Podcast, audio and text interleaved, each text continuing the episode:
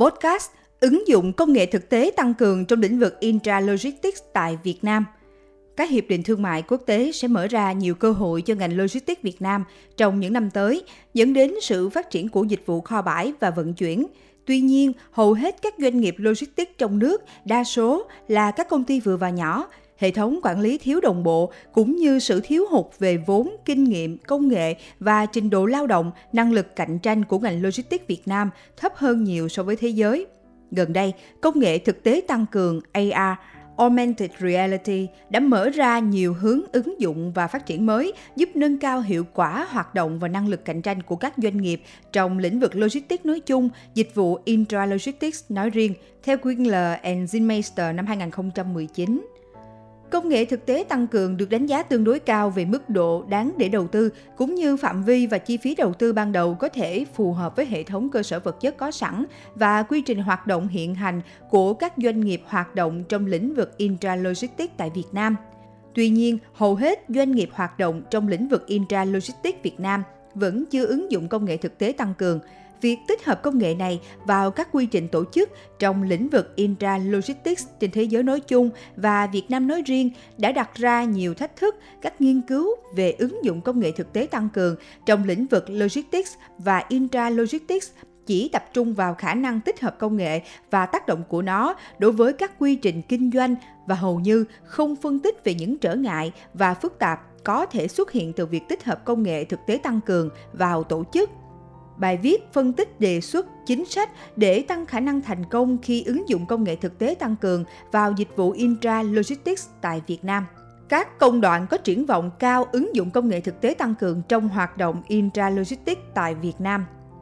Thứ nhất, ứng dụng công nghệ thực tế tăng cường trong việc chọn đơn hàng sẽ phát huy tốt nhất tiềm năng và lợi ích công nghệ này với vai trò quan trọng của kho bãi, việc chọn hàng tiêu tốn một lượng lớn thời gian và nguồn lực và chiếm khoảng 55% tổng chi phí hoạt động, theo Kanjos and Shah năm 2017. Hơn nữa, nhu cầu giao hàng nhanh chóng và chất lượng cao ngày càng tăng trong thời đại công nghệ, dẫn đến áp lực trong việc hợp lý hóa quy trình chọn hàng. Tuy nhiên, hầu hết các nhà kho trên toàn thế giới nói chung và Việt Nam nói riêng vẫn xử lý sản phẩm theo quy trình thủ công với cách tiếp cận dựa trên giấy. Ngoài ra, loại công việc này thường được thực hiện bởi những người lao động ngắn hạn, những người có thể thiếu kinh nghiệm và kỹ năng thực hiện mà không bị lỗi sai sót. Do đó, một số cải tiến công nghệ thực tế tăng cường đã được áp dụng cho các nhà kho lớn, nơi lưu trữ hàng hóa quá tải trong các mùa cao điểm. Thứ hai, đào tạo nhân viên thực hiện các dịch vụ giá trị gia tăng. Công nghệ thực tế tăng cường được sử dụng đào tạo nhân viên kho hàng với chi phí thấp hơn, với thời gian và địa điểm linh hoạt – Hình thức đào tạo này hữu ích trong thời gian mùa cao điểm khi lực lượng lao động tại kho thường tăng gấp vài lần và nâng cao năng suất của nhân viên kho hàng mới tuyển lên mức cao nhất có thể.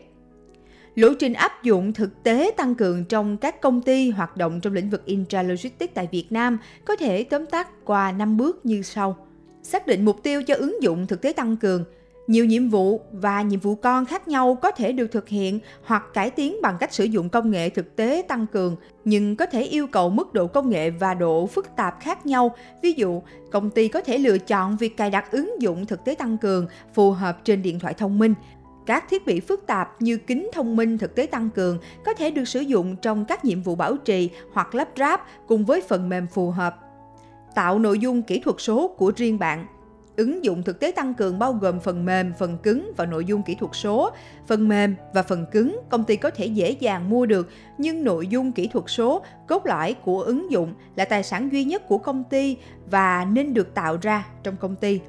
để một đối tượng được trình bày trong ứng dụng thực tế tăng cường, nó cần được số hóa. Điều này có thể đạt được bằng cách tùy chỉnh các mô hình 3D hiện có của sản phẩm và máy móc, thiết bị hoặc bằng cách tạo mô hình mới bằng cách sử dụng mô hình 3D hoặc quét 2D, 3D.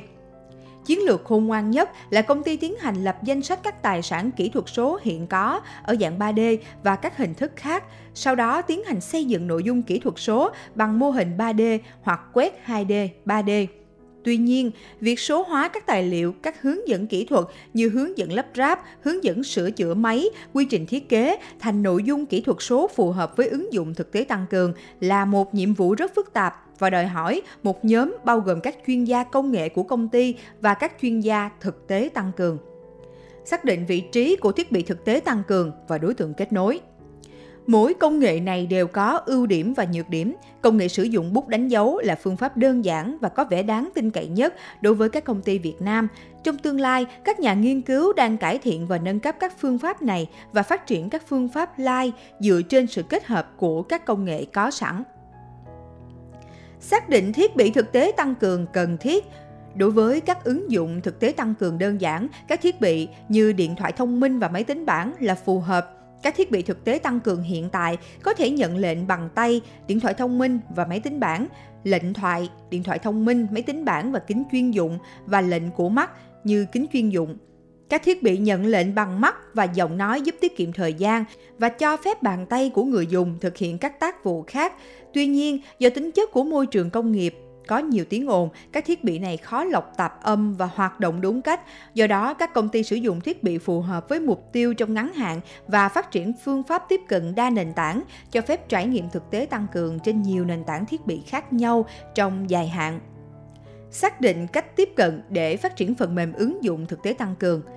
có hai cách tiếp cận phổ biến để phát triển phần mềm ứng dụng thực tế tăng cường. Phần mềm độc lập tải vào thiết bị và có thể chạy mà không cần kết nối Internet. Và thứ hai, truy cập vào nội dung thực tế tăng cường được lưu trữ trên điện toán đám mây. Cách tiếp cận đầu tiên là đáng tin cậy và phù hợp với trải nghiệm độ phân giải cao nhưng không dễ thay đổi nội dung số Cách tiếp cận thứ hai, tuy yêu cầu kết nối Internet nhưng nhà phát triển có thể dễ dàng thay đổi và nâng cấp nội dung trên nhiều thiết bị. Cách tiếp cận thứ hai phù hợp với các công ty có yêu cầu thay đổi nội dung số thường xuyên. Ngoài ra, nhằm tăng mức độ chấp nhận của người dùng, doanh nghiệp cần chú ý các giải pháp chú trọng tăng khả năng giao tiếp giữa các nhân viên và giảm quan ngại rủi ro quyền riêng tư của người dùng và của người xung quanh trong quá trình sử dụng thiết bị thực tế tăng cường. Các công đoạn có triển vọng nhất để ứng dụng thực tế tăng cường tại Việt Nam là chọn đơn hàng và đào tạo. Sau này có thể phát triển sang hình thức khác như bảo trì, hợp tác giữa con người với người máy, kế hoạch hậu cần. Các bước chính của việc triển khai thực tế tăng cường trong các công ty cũng được đưa ra, bao gồm các yêu cầu rộng hơn, trong đó có các yêu cầu phi công nghệ như tính dễ sử dụng của các ứng dụng và quan trọng nhất là hai khía cạnh rủi ro quyền riêng tư của người dùng và của người xung quanh. Với tính liên kết ngày càng tăng và tính phổ biến của các thiết bị thông minh, hai khía cạnh rủi ro quyền riêng tư cần được đặc biệt quan tâm nghiên cứu sâu hơn. Ngoài ra, các lĩnh vực nghiên cứu trong tương lai sau đây đã được chọn ra là hứa hẹn nhất. Nhận biết, đối tượng và vị trí, điều khiển bằng mắt và giọng nói, kiểm soát các hệ thống công nghiệp thông qua thực tế tăng cường. Những lĩnh vực này cho phép kết hợp các công nghệ hiện có và khai thác các đặc tính tốt nhất của chúng để đạt được những thành tựu cao nhất do đó cải thiện môi trường công nghiệp kỹ thuật số ở dịch vụ Intra Logistics. Xem toàn bộ bài nghiên cứu ứng dụng công nghệ thực tế tăng cường trong lĩnh vực logistics tại website Thư viện UEH. Tác giả Thạc sĩ Nguyễn Ngọc Danh, khoa Kinh tế Trường Kinh tế Luật và Quản lý Nhà nước UEH. Đây là bài viết nằm trong chuỗi bài lan tỏa nghiên cứu và kiến thức ứng dụng từ UEH với thông điệp Research Contribution for All, nghiên cứu vì cộng đồng, UEH trân trọng kính mời quý độc giả đón xem bản tin kiến thức kinh tế số 36 áp dụng tư duy thiết kế vào chuyển đổi số, lý thuyết và bài học thực tiễn. Tin ảnh, nhóm tác giả phòng marketing truyền thông UEH, giọng đọc Ngọc Quý,